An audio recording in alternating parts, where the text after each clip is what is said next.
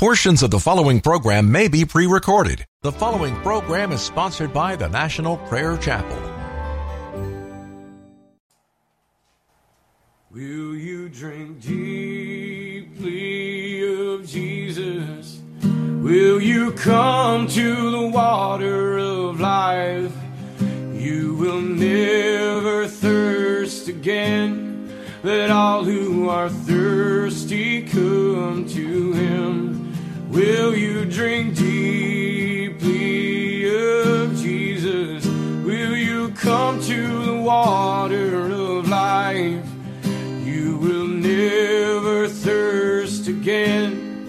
Let all who are thirsty come to him. Come and draw from the well of salvation. Be made clean, let him wash you in truth. He is the fountain of living water. Come and be made new. Will you drink deeply of Jesus? Will you come to the water of life? You will never thirst again. Let all who are thirsty come to him. He can refresh you in the desert where your sin left you lost on the brink. He is the fountain of living water. Come to him, dear sinner, and drink. Will you drink deeply of Jesus? Will you come to the water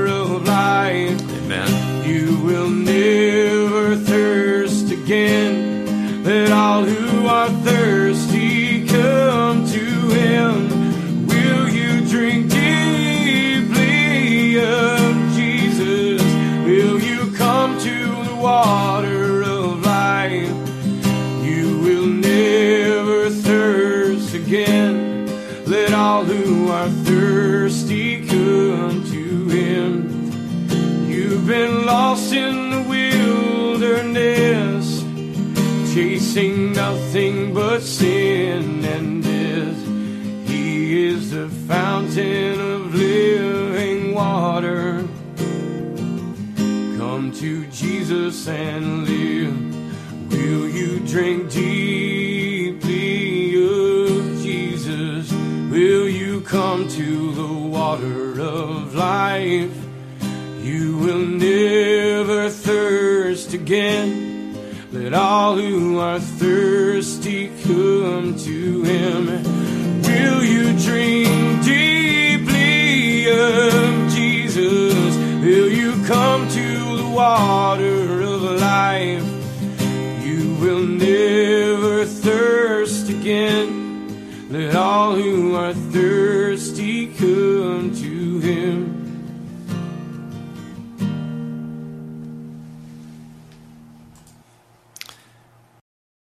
You are spies.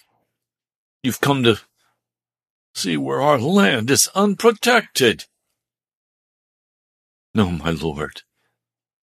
Your servants have come to buy food. We're all the sons of one man. Your servants are honest men, not spies. No, he said to them, you have come to see where our land is unprotected. They replied, Your, your servants were twelve brothers, the sons of one man, who lives in the land of Canaan. The youngest is now with our father, but one is no more. Welcome to Pilgrim's Progress. I'm Pastor Ray from the National Prayer Chapel. This is the story of, of Joseph, the family man. He has to deal with his brothers as they came into his presence to buy food. He recognized them. He was using an interpreter and they did not recognize him.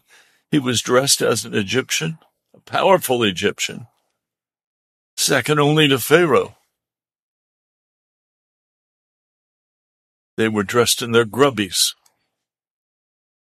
having traveled long distance through the desert to come and meet with the one who would sell them grain and keep their families alive. He insisted that they were spies, and he treated them harshly. He said, It's just as I told you, you are spies. And this is how you will be tested. You recognize Joseph has to test his brothers. They, without pity, pulled him out of the desert pit and sold him to the Ishmaelites into slavery, and then sat down and ate their meal, laughing and talking while he cried for for deliverance, and they were heartless. As surely as Pharaoh lives, you will not leave this place unless your youngest brother comes here.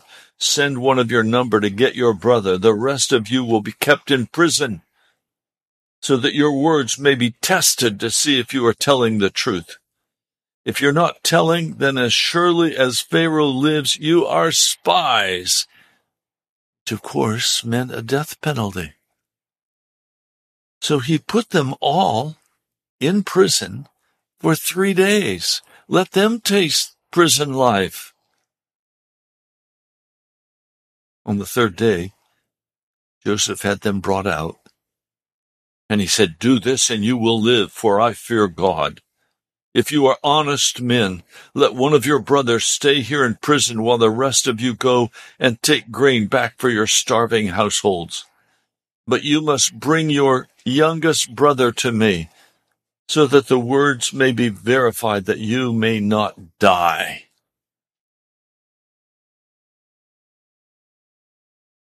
Then they said to each other, Surely we are being punished because of our brother.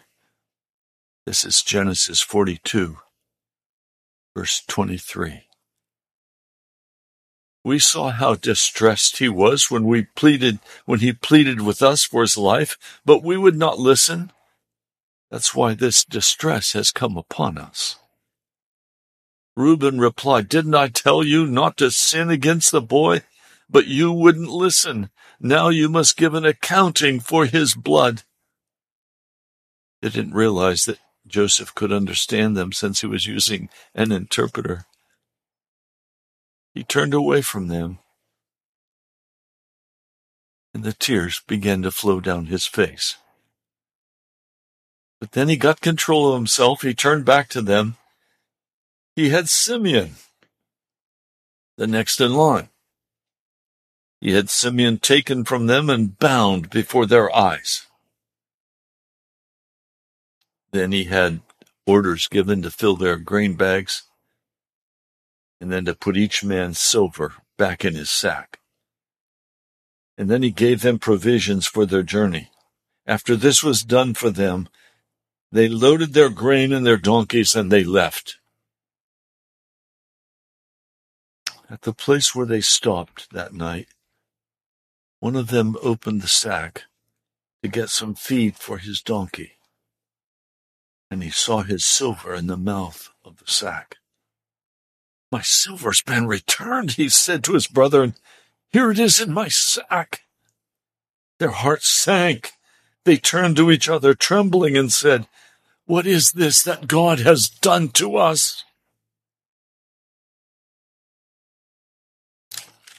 When they got home, they told their father everything that had happened.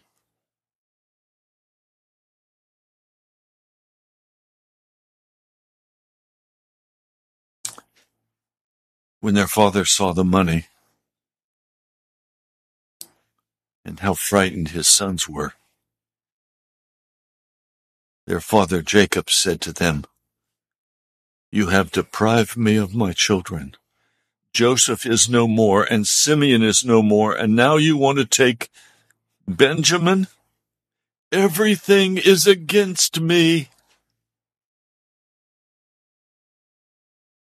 It seemed to Jacob like everything was against him. Have you ever felt like everything was against you? That there was nothing you could do to change your situation? That it was all hopeless? You were in trouble? And there was no deliverance?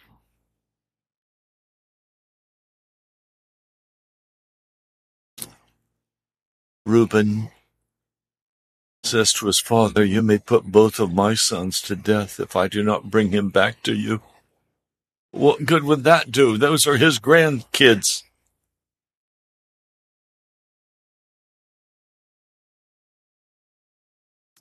And Jacob began to weep. Say, he's the only one left. If harm comes to him on the journey you are taking, you will bring my gray head down to the grave in sorrow.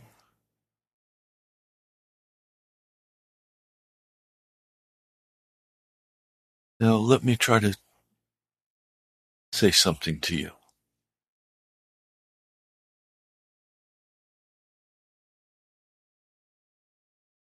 This morning, in the early hours, while and I were up, we couldn't sleep.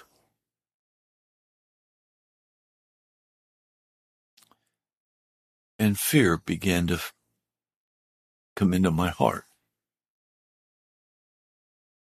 You see, I see the story of Jacob. I see the story of Joseph and the family. I see this in light of Jesus and his family. I'm coming to a place where I need deliverance. I need healing from my broken leg. It's been, I'm in the sixth month. It's been exceedingly painful and difficult. The Lord had told me, wait upon the Lord. Okay, I have. Thoughts began to come into my mind. And by the way, don't send me any text messages or emails patronizing me for what I'm saying to you. You'll understand why I say that in just a moment. You too are a part of the family of Jacob. You too are brothers and sisters. And you too face the reality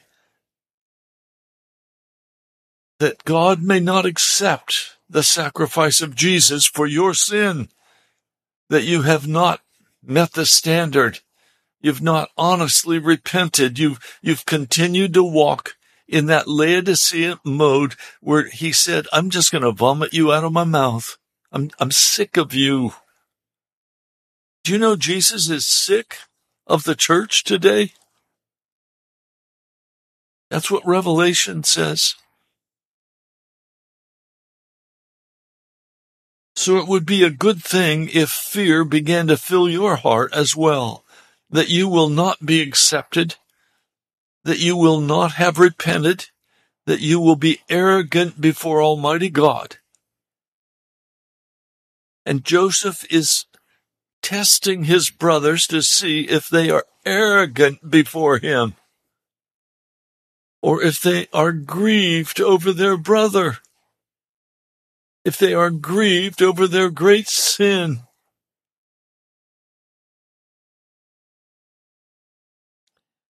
I mean, one of the brothers says, This is happening to us because of your sin.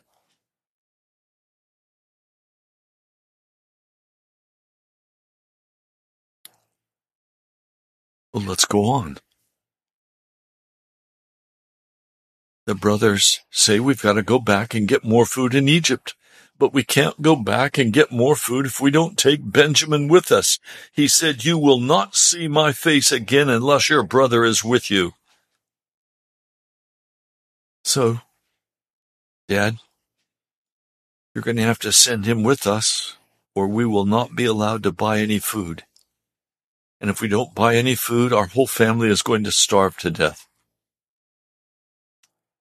And Israel asks, Why did you bring this trouble on me by telling the man you had another brother?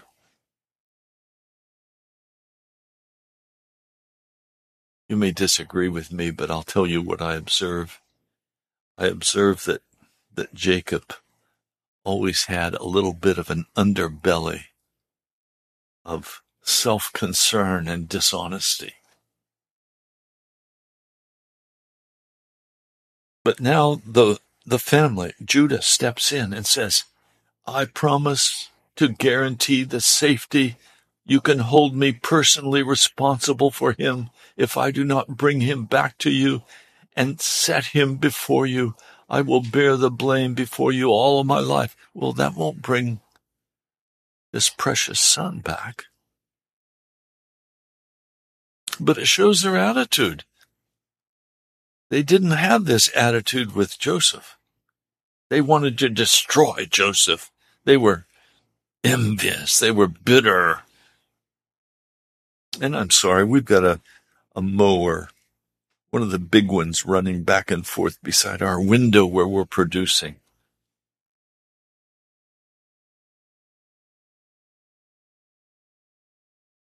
Finally,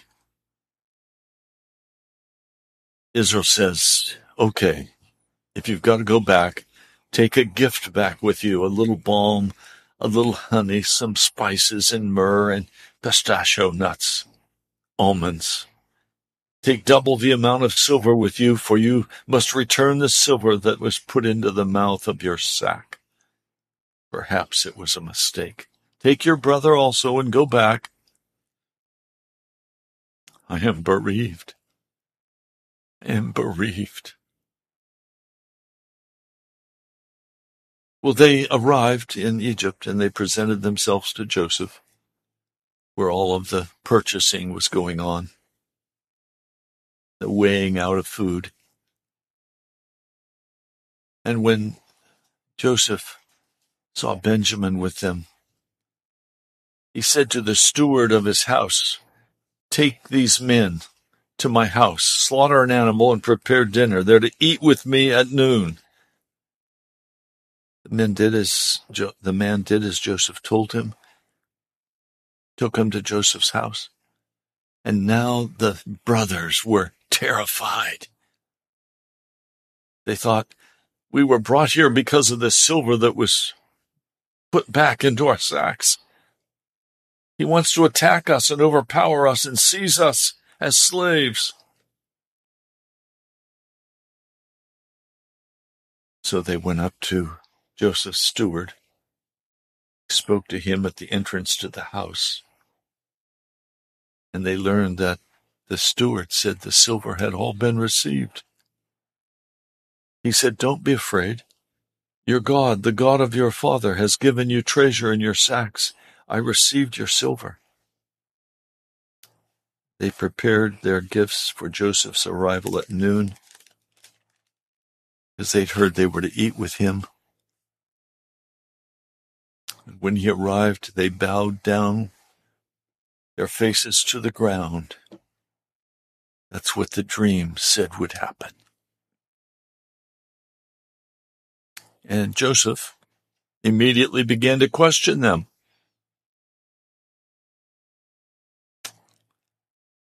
Your servants. What about our father? What about your father? Is he still alive and well? And they bowed down to pay him honor.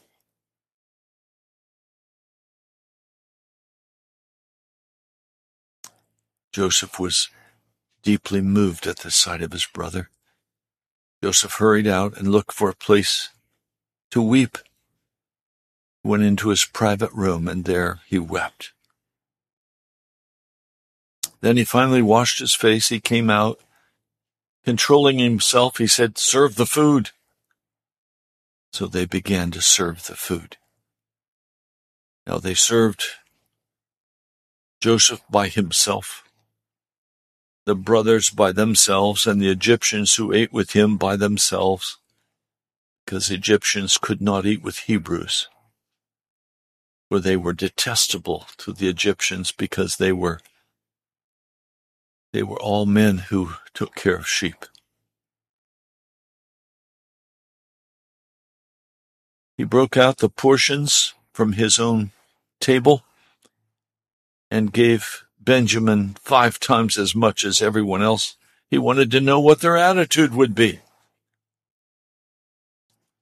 There was no negative attitude. They all rejoiced with him. And then finally they're ready to go. They have all their supplies. They have everything loaded on the donkeys. But Joseph gave instructions to the steward of his house.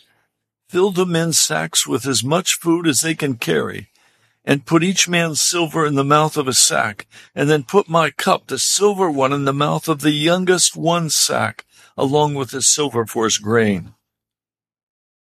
And he did so as Joseph had said. When morning dawned, the men were sent on their way with their donkeys. They'd not gone far from the city when Joseph said to his steward, Now go after those men at once.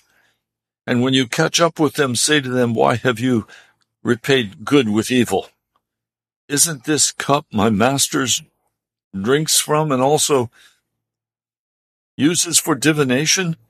This is a wicked thing you've done. Well, when he caught up with them, he repeated these words to them, but they said to, Oh no, we have not stolen anything from you. How could we do that? Well, he searched their sacks and finally came to the to the last sack.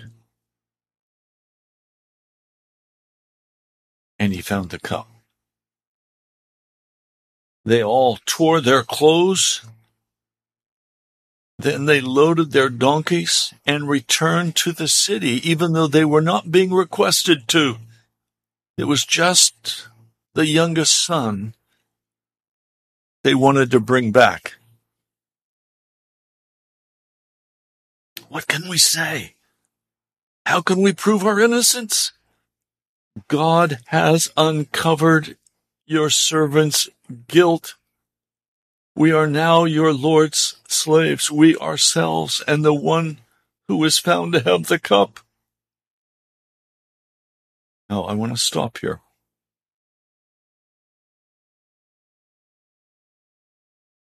God is going to uncover your guilt.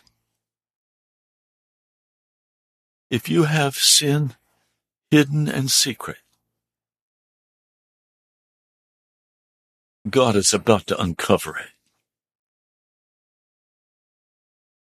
And this fear that began to come upon me.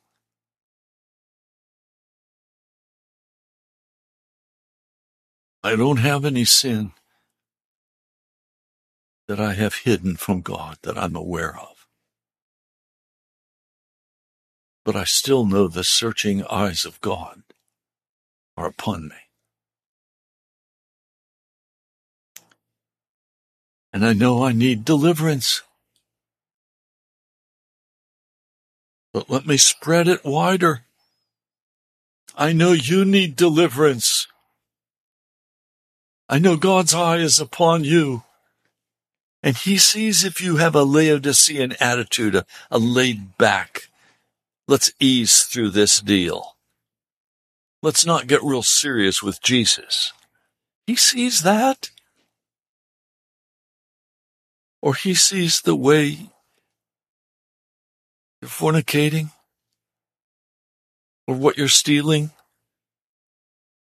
He sees the way you're playing your game of, I'm a good person, when you're an evil sinner. God knows your heart and what you're doing.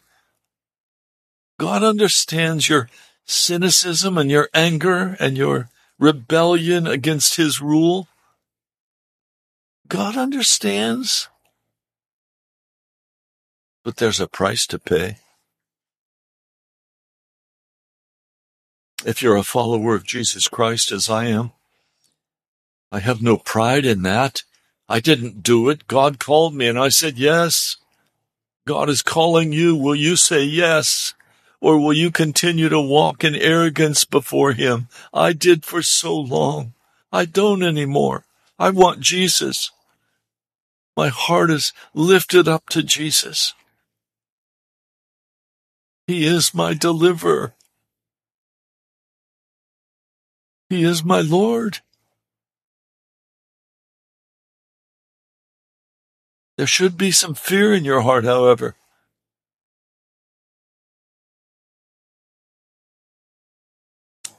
Have you really served Jesus or have you served your own interests?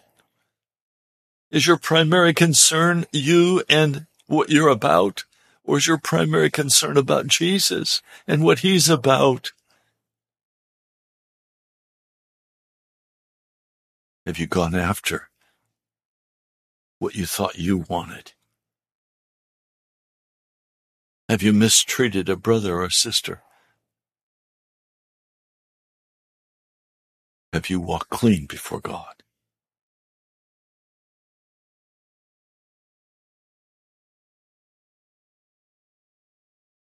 What can we say?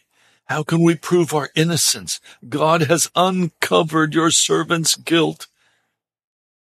We are now my Lord's slaves, we ourselves, and the one who was found to have the cup.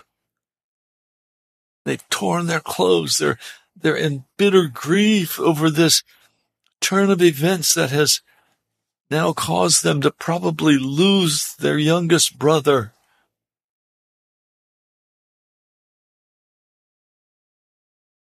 What can we say? How can we prove our innocence? God has uncovered your servant's guilt. God is in the process, my brother and my sister, of uncovering our guilt.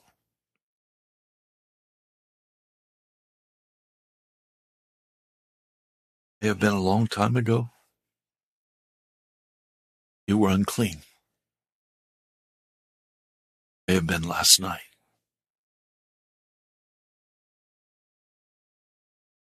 And God is about to uncover you.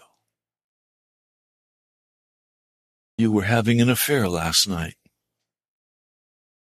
God's going to uncover that affair, and your wife's going to find out. Or your husband's going to find out. Jesus will expose your sin. You cannot hide it.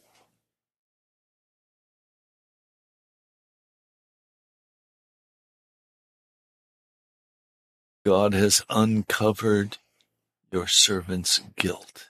Genesis 44, verse 16.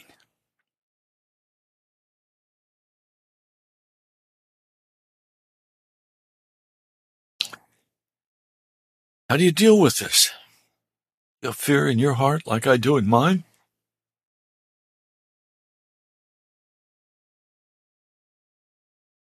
Fear God. He is the judge, like Joseph was the judge. We're family with God because of Jesus Christ. And Jesus is our judge, like Joseph was their judge. And he could do anything he wanted to do with them. They were in his hands. You may not recognize this, but you're in God's hands. You're not free to just go ahead and sin and do whatever you want to do and go wherever you want to go. You are in the hands of Jesus Christ and he will make a determination about you. And in the future, that judgment will be passed on you.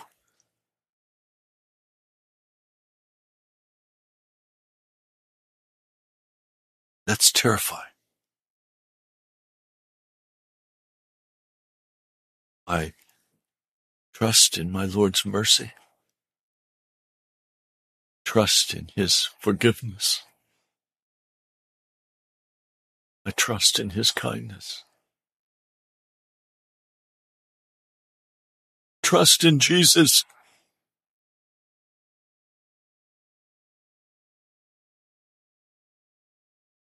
Some of you live in fantasy land. You don't believe that God will bring judgment on you. You don't believe that God would punish someone by breaking their leg. Well, go to the book of Hebrews, the 12th chapter. And there you'll find that the Lord God of heaven will even use a whip and scourge you. That's what the, that's what the Greek word means. He will do whatever is necessary to uncover your wickedness and faced you with it so that you must either repent and throw yourself on his mercy or deny and push away. Say, I'm not guilty of anything. I didn't do anything bad. I'm free. I can do whatever I want to do. I can go wherever I want to go. Right. Until the day they lay your body in the casket. And then you don't go anywhere again except to the judgment bar of Almighty God. Jesus then will have to deal with you not as his son, not as his brother, but as a rebellious and wicked person.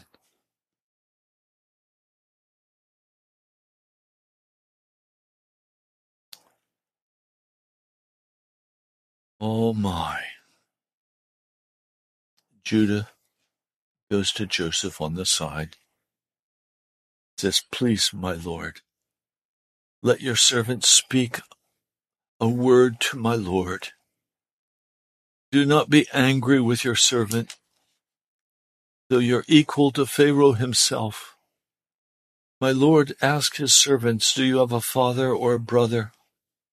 And we answered, We have an aged father and there is a young son born to him in his old age. His brother is dead, and he is the only one of his mother's sons left, and his father loves him. Then you said to your servants, Bring him down, so I can see him for myself. And we said to my Lord, The boy cannot leave his father. If he leaves him, his father will die. But you told your servants, Unless your youngest brother comes down with you, you will not see my face again. And when we went back to your servant, my father, we told him what my Lord had said. And then our father said, Go back and buy a little more food. We said, We cannot go down, only if our youngest brother is with us will we go. We cannot see the man's face unless our youngest brother is with us. Your servant, my father, said to us, You know that my wife bore me two sons. One of them went away from me, and I said, He's surely been torn to pieces. And I've not seen him since. If you take this one from me too, harm will come to him, and you will bring my gray head down into the grave in misery. So now, if the boy is not with us when I go back to your, if my father, whose life is closely bound up with the boy's life, if he sees that the boy isn't there, he will die. Your servant will bring the gray head of our father down to the grave in sorrow. Your servant guaranteed the boy's safety to my father. If I do not bring him back to you, I will bear the blame before you, my father, all of my life. Now then, please let your servant remain here as my Lord's slave in place of the boy. And let the boy return with his brothers how can I go back to my father if the boy is not with me? No. Do not, do not let me see the misery that would come over my father's face. Wow. These men are changed. These men are no longer bitter and angry men. These men are ready to defend and give their life for their brother's life. These men are willing to do whatever they have to do that they not see their father suffer as he suffered when Joseph was taken from him. These last 13 years have changed these men. They've become merciful and kind.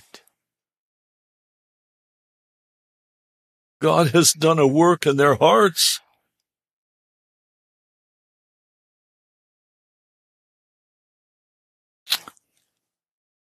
You need God to do a work in your heart. You need God to come and take away the bitterness from your heart and transform you and change you into a compassionate, caring, protective man or woman of God.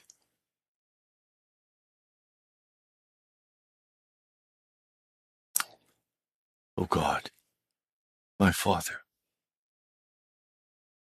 I plead in my heart that I would lay my life down for my brother and sister. I plead in my heart that, Father, you would not let me live in selfishness. Selfishness is the worst of the sins because it means you're full of yourself and you don't care about others. And Jesus died for others. Pride, arrogance, cynicism. Lord, take it all. Remove it from our hearts. Let us be like Joseph's brother all of them ready to protect one another with love and care and mercy and self-sacrifice, laying down their lives for their brother's life. Lord, you said the same thing. Lay down your life for your brother. Lord, I come today. I ask Almighty God Would you do this wondrous work of grace in the hearts of your people?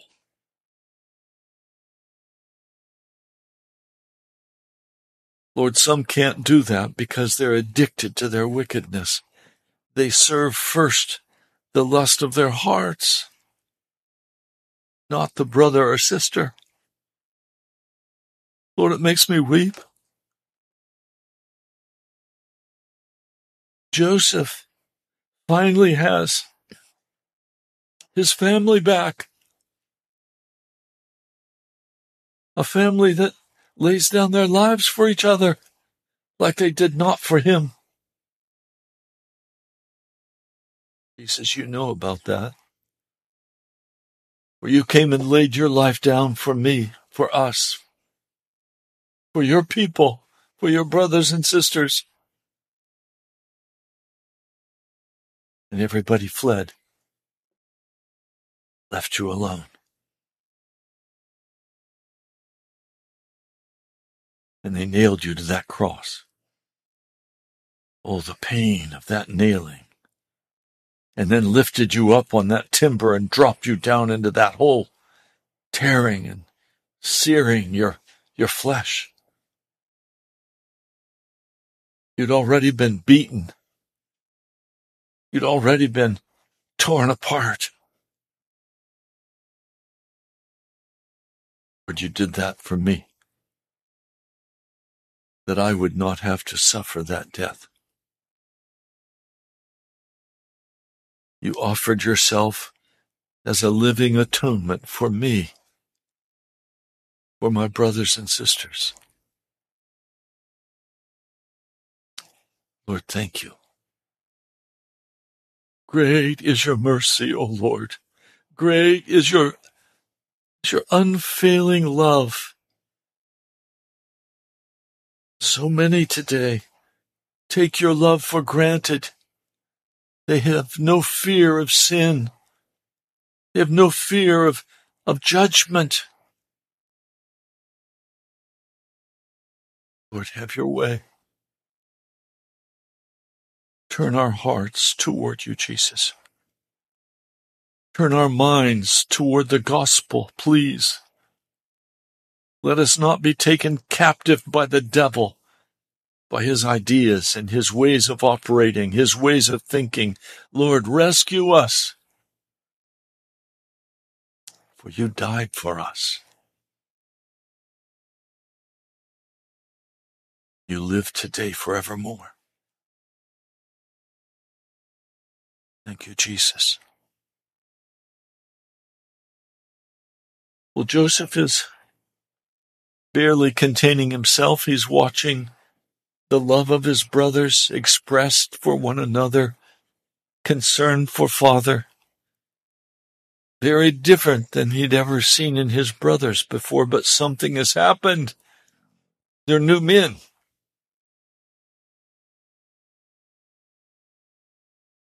And Joseph could no longer control himself. Before all the attendants, he cried out, Have everyone leave my presence. So there was no one with Joseph when he made himself known to his brothers. And he wept so loudly that the Egyptians heard him, and Pharaoh's household heard about it. And Joseph said to his brothers, I am Joseph. Is my father still living? But his brothers were not able to answer him because they were terrified in Joseph's presence. They knew what they had done to him. Oh, we know what we did to our Joseph. We crucified him to the cross. We know what we did to the holy ones.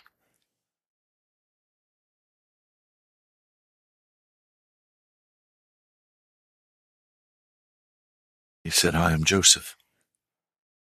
Is my father still living? They were terrified at his presence. Joseph said to his brothers, Come close to me. And when they had done so, he said, I am your brother Joseph, the one you sold into Egypt. Can you hear Jesus saying, Come close to me? I am the Christ that you nailed on the cross.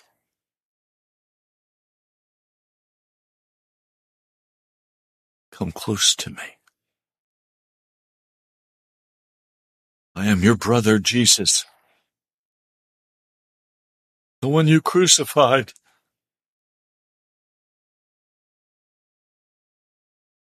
Now do not be distressed do not be angry with yourselves for selling me, as I was to. It was to save lives that God sent me ahead of you. Do you hear? Do you understand what I'm saying to you? Have you already turned aside from Jesus? Have you already hardened your heart against him? Or will you come close to Jesus? He's inviting you right now. Come close to me. Trust me.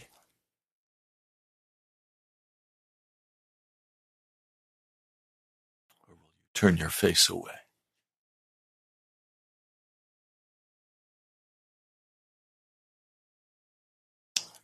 Joseph said, God sent me ahead of you to preserve for you a remnant on earth and to save your lives by a great deliverance. It was not you who sent me here, but God.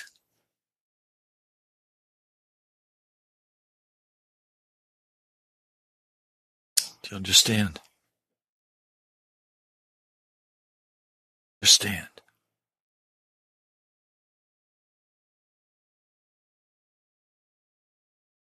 God came the form of Jesus to be nailed on a cross so that he could serve and save a remnant.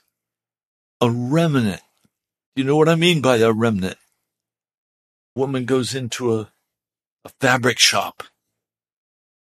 She finds bolts of cloth.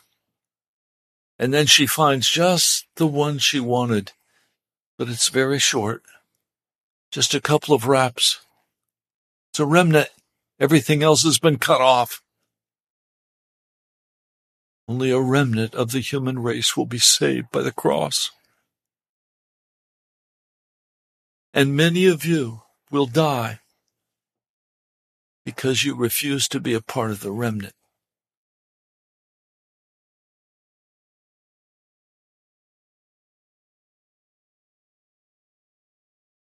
God has determined that he will save a remnant from America.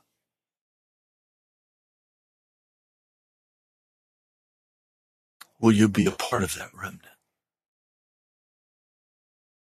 I invite you to come on Sunday where we talk and pray very honestly about who we are and what we need from Jesus. You hear me invite you time after time, but it's too much trouble for you to come. Will you be a part of the remnant? I don't know. You're not in my hands, you're in God's hands. Just like the brothers were in Joseph's hands, he could do as he wanted to do with them. Praise God that he saved them all.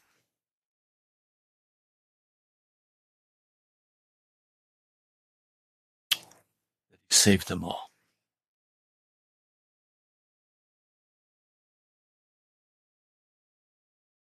Let's pray. Lord, it's your purpose to save a remnant. Lord, it's your purpose to save as many as will lay their lives down with you and your, your brothers and sisters. Lord, I ask today, in your mercy and in your grace, would you reach out and save your people? Thank you, Lord. You are the Almighty. You are the King of Kings and the Lord of Lords. You're our brother. By your act of being born of Mary, you became one with us. Please have your way. I trust you. Thank you, Jesus. Thank you, Jesus.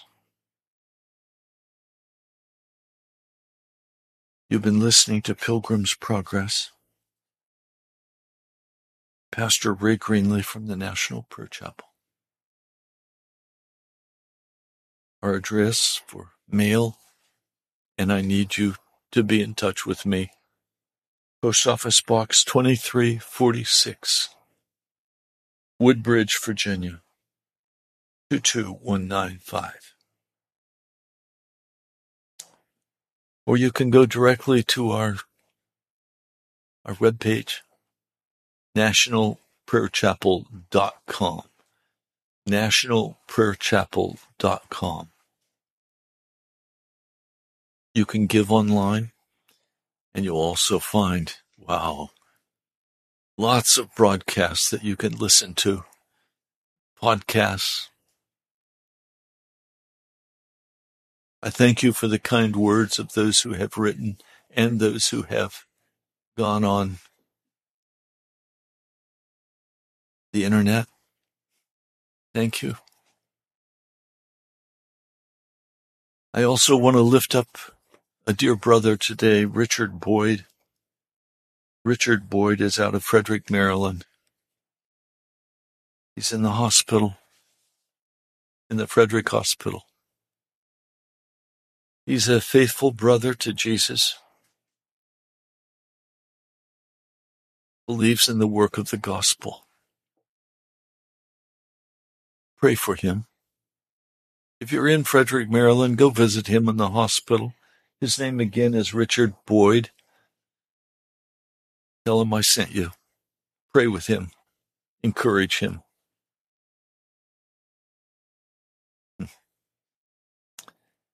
My brother and sister,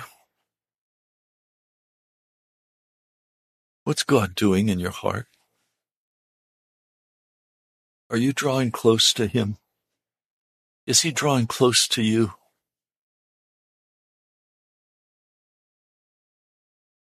It's our purpose at this broadcast that you make real progress on the journey, on Pilgrim's Progress. And that when you come to the crossing over, you cross over with great joy and peace, with a heart filled with love for Jesus and his people.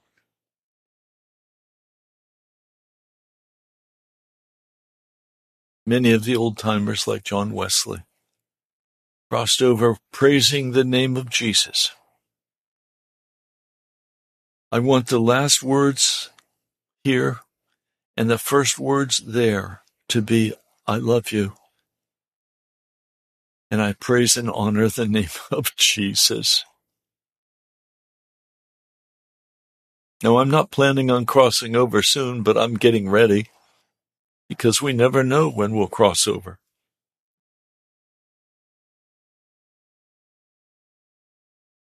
Lord, I pray today for every person who is sick, broken, for every person who needs the touch of your hand. I pray for their healing now. I pray for Brother Boyd's healing in the name of Jesus. I pray, Lord, that if his time is finished on earth, that you will quickly carry him into your into your arms, the bosom of Abraham. Lord, we love you and we praise you and honor you. I thank you for Ed Pugh and all of the hard work he does for this broadcast without pay. I thank you, Lord, for the people who come to the prayer chapel and who have the courage to be honest and pray. Lord, would you bless them now in the name of Jesus? Amen. Thank you, brother and sister, for listening today. I pray God blessed you. He has me. I'll talk to you soon. Great joy, with great joy. Now unto him who is able to keep you from falling and to present you blameless before the presence of his glory